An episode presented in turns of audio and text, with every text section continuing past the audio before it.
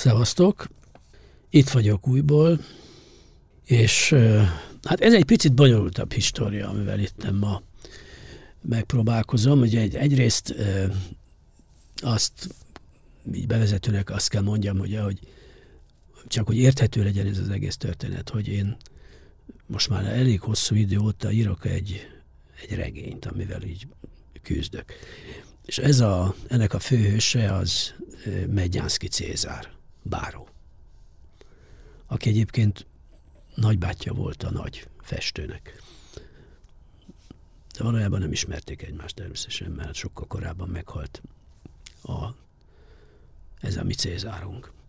És én róla írok egy könyvet, és hát már eléggé mélyen benne járok, és mondjuk sose gondoltam volna, hogy ennek bármikor is lesz valami fajta ilyen gasztronómiai vonatkozása, tehát én most csak azért hozom ezt itt elő, mert egyébként nem beszélnék erről, hogy, hogy egyszer csak ugye kiderült, hogy, hogy ebben a, hát ugye annyit kell róla tudni, ugye Medjánszki Cézár Görgei mellett volt tábori papként szolgált a szabadságharcban, világosi fegyverletételnél is ott volt, és aztán onnan megszökött, mert valójában rajta volt a kivégzendők listáján, de még az utolsó pillanatban.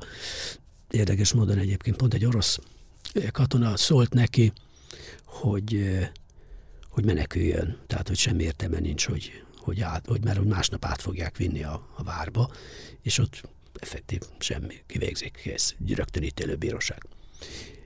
És megszökött, nem is egyedül, másodmagával. A lényeg az, hogy ugye az, hazament, eh, ahol bújtatták, és aztán az anyja, aki egyébként francia származású, tehát Kolmárból származott az anyja, Franciaországból, eh, megmentette. Szerzett neki, hosszú történet szerzett neki, útlevelet, stb. Volt egy nagyon jó kapcsolata egy, egy, egy osztrák tábornokkal, és elintézte. Lényeg az, hogy Báron Megyászki Cézár el, el, megérkezett Kolmárba, és utána onnan pedig pedig elment Párizsba. És én most ez csak el, itt egy, a párizsi, hogy mondjam, egy apró epizódról van itt csupán szó. Tehát ugye akkor már Párizsban egyébként egy elég komoly ö, csapat gyűlt össze, ö, ilyen különböző ugye, hát menekült, vagy hát emigránsok voltak, akik bujdosok valójában, akik, akik a szabadságharcban részt vettek, és hát valahogy ilyen módon sikerült megúszniuk, vagyis hát, hogy és megszöktek. És hát egy jó részük ugye ott, ott Párizsban élt. Egyébként ez pont az az idő volt, ugye, ami, ami hogy ez elég, hogy gyakorlatilag Bonaparte, Bonaparte Lajos volt egyébként akkor a, a valójában köztársasági elnök volt. Ugye hát iszonyatosan marakodott a baloldal, a jobboldal, iszonyatos politikai viszályok voltak, és mert hogy ugye pont megszüntették a férfiak általános választójogát és hát ami iszonyatos elégedetlenséget szült, és ugye ez a, ezt, a, ezt a Bonaparte Lajost egyébként ez egy abszolút hólyagnak tekintették, tehát egy szamárnak, ahogy mondja, mixált a Nosti fiúba, hogy kolosszális nagy szamár, mondták ez egy Kopereckire. Na hát legalább ennyit, legalább ezt mondták Bonaparte Lajosra is, és, de ő mondjuk nagyon jó érzéke nem lépett föl ezzel a módosítás ellen, mert gyakorlatilag ez az ő megerősödését szolgálta, ugye, mert ugye a, a, és a nemzetgyűlés vesztét. És, ugye, és ráadásul ugye azt is tudta, hogy az alkotmány tiltja, hogy ő második elnöki ciklusra is jelöltethesse magát, de neki viszont a nagy adósságai miatt szüksége volt az államfői megbizatásra és a mentelmi jogra népszerű volt, szóval ezt nem lehet eltagadni, és, és ráadásul az ő általa, hogy mondjam, propagált bonapartizmus azt ígérte, hogy annak a révén majd minden ilyen politikai viszájon túl lehet lépni, és az ország újra nagy lesz. És, de hát a Nemzetgyűlés nem volt hajlandó alkotmányt módosítani, újraválasztását lehetőségét ugye nem, nem adták meg, pedig maga a Tocqueville is ezt javasolta a képviselőtársainak, úgyhogy végül is Louis Bonaparte úgy, úgy találta, hogy neki nincs más lehetősége, mint hogy államcsíny. És 1851. december másodikán katonásság szállta meg Párizst, politikusok tucatjait tartóztatták le, farragaszokkal tájékoztatták a népet, hogy ugye az általános választójog visszaállítása érdekében az államfő feloszlatta a nemzetgyűlést. Tehát, hogy azért mondom, hogy ez nagyon jó, nagyon jó volt kiszámítva. És hogy népszavazás ír, azt kiír, de hát miről? Na hát mindegy, ez csak később derült ki. Valójában arról, hogy megbízzák-e őt a franciák hatalma fenntartásával és új alkotmány elkészítésével. És hát megbízták. Na persze, ugye azért itt azért van egy-két félreértés, ugye több száz békés embert lelőttek a katonák, de hát, hogy ilyen, mit tudom én, ilyen párizsi mérték, mondjuk méretekben nem volt komoly ellenállás, és ráadásul a nép kárőrvendően fogadta a korrupt és önző politikusaik bukását. Hát nem tudom, honnan ismerős. És a 25 ezer embert így is letartóztattak, 9 ezeret pedig a gyarmatokra deportáltak, hát azért volt felfordulás. És ezt a békés természetű emberséges Louis Bonaparte-t persze állítólag élete végéig bántotta az értelmetlen kiontott vér. Na, ebben az időben volt Párizsban Medjánszki Cézár, és nem csak ő, hanem mondjuk például Gróf Teleki is, és ugye ezt az egész emigrációs, hogy mondjam, bújdosókat hát így próbálták így összetartani. Ugye ezeknek egy részét megpróbálták otthonról eltartani, voltak, de hát iszonyatos csak kerülő utakon juthatott oda pénz, stb. Úgyhogy nagyon sokszor ugye előfordul, hogy akár ilyen jobb családokból származóak is nyomorogtak, vagy valami fajta, ilyen, nem tudom, állást kellett vállalniuk, stb. Hát itt mondjuk a pont a Cézárral is ez történt, hogy, hogy aztán nem tudom, elszegődött egy valami, az is egy teleki volt, teleki Emmának két gyerekét nevelgette, tanítgatta, de hát valójában, ha, ha éppen volt pénzük, akkor viszont iszonyatosan ki, ki, ki hát ott nem mehet. Hát ez teljesen normális. Ugye mit tudom én egy hónapig ezért száraz kenyéren tengődsz, meg nem tudom, nem akarsz kölcsönkérni úriember, vagy stb. Nincs, ezért nem könyörögsz, nem koldulsz. Összetartotok valahogy, oda jártak egy ilyen passzásba, ma már egyébként nincs meg, egy ilyen kis szűk passzázs, ahol, ahol rengeteg kis üzlet volt, és az üzletek mellett pedig voltak mindenféle ilyen kis kocsmák is. Egyébként tele volt kurti kurtizánokkal, stb., akiket hát még akkor még megvenni se tudtak.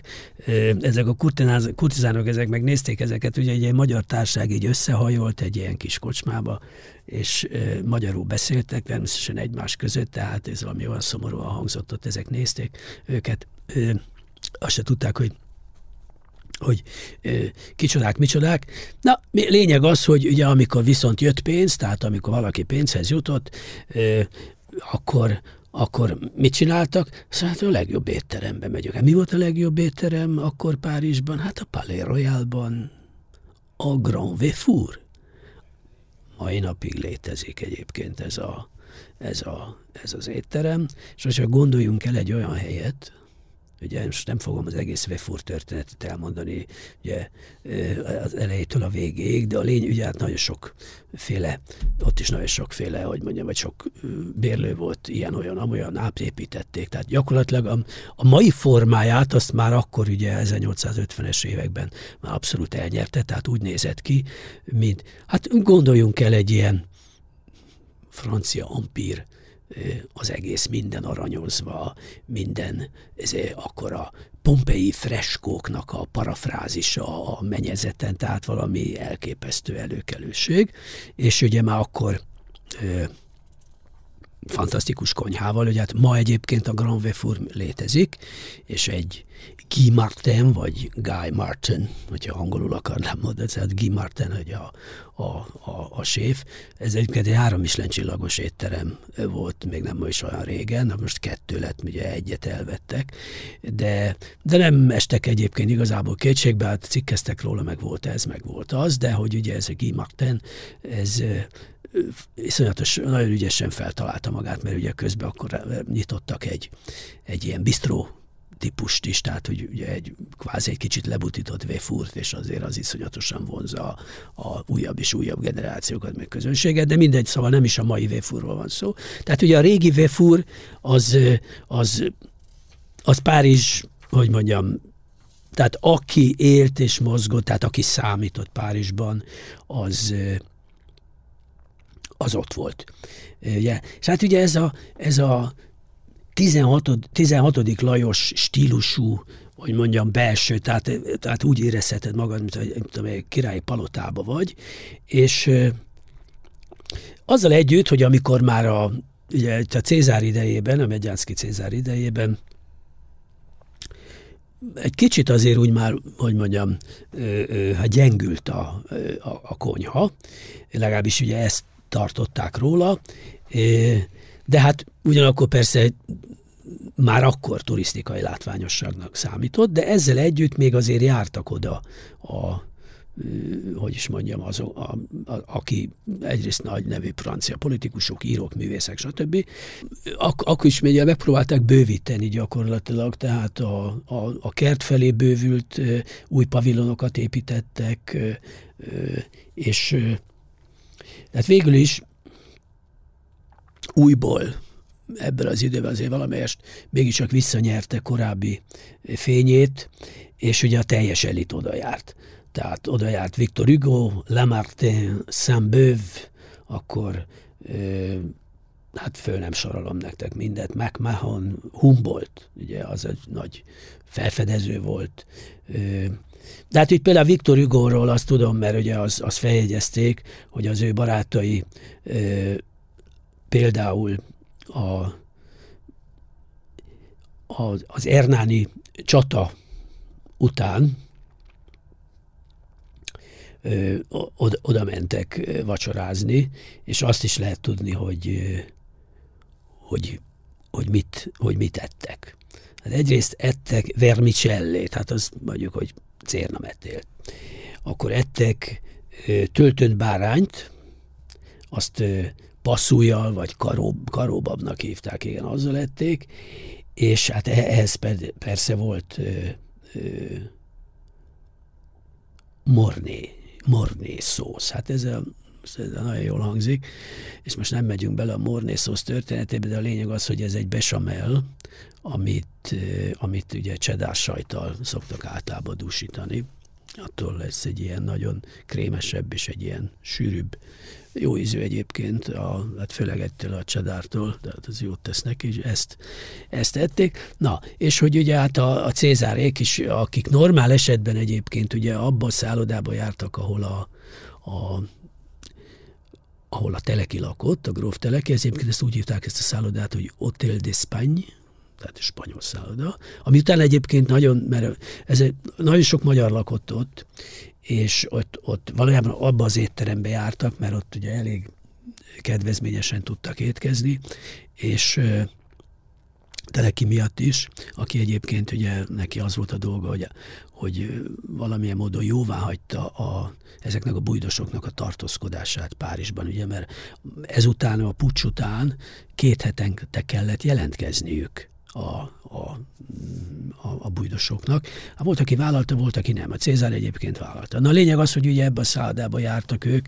ami aztán tiszteletből ez a szálloda, ez az Hotel d'Espagne, ez megkapta a, még mellé, az Eszpány mellé megkapta, hogy magyar. Tehát ez valójában egy, egy spanyol-magyar szálloda volt, ez, volt a, ez lett így a neve, és ott, ott volt közös asztaluk, és ott étkeztek sokkal egyszerűbben mondjuk, mint így a Grand Véfurba, de hát járt nekik azért ez a, ez a luxus egyrészt ugye arisztokraták is voltak, azon kívül szerették az életét, és a bujdosónak nincs könnyű dolga. A bujdosónak tehát ilyen élvezetekre van szüksége. Úgyhogy, na, hát ennyit mára erről.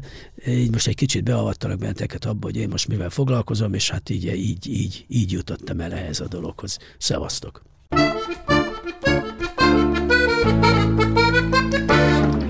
A műsor a Béton partnere.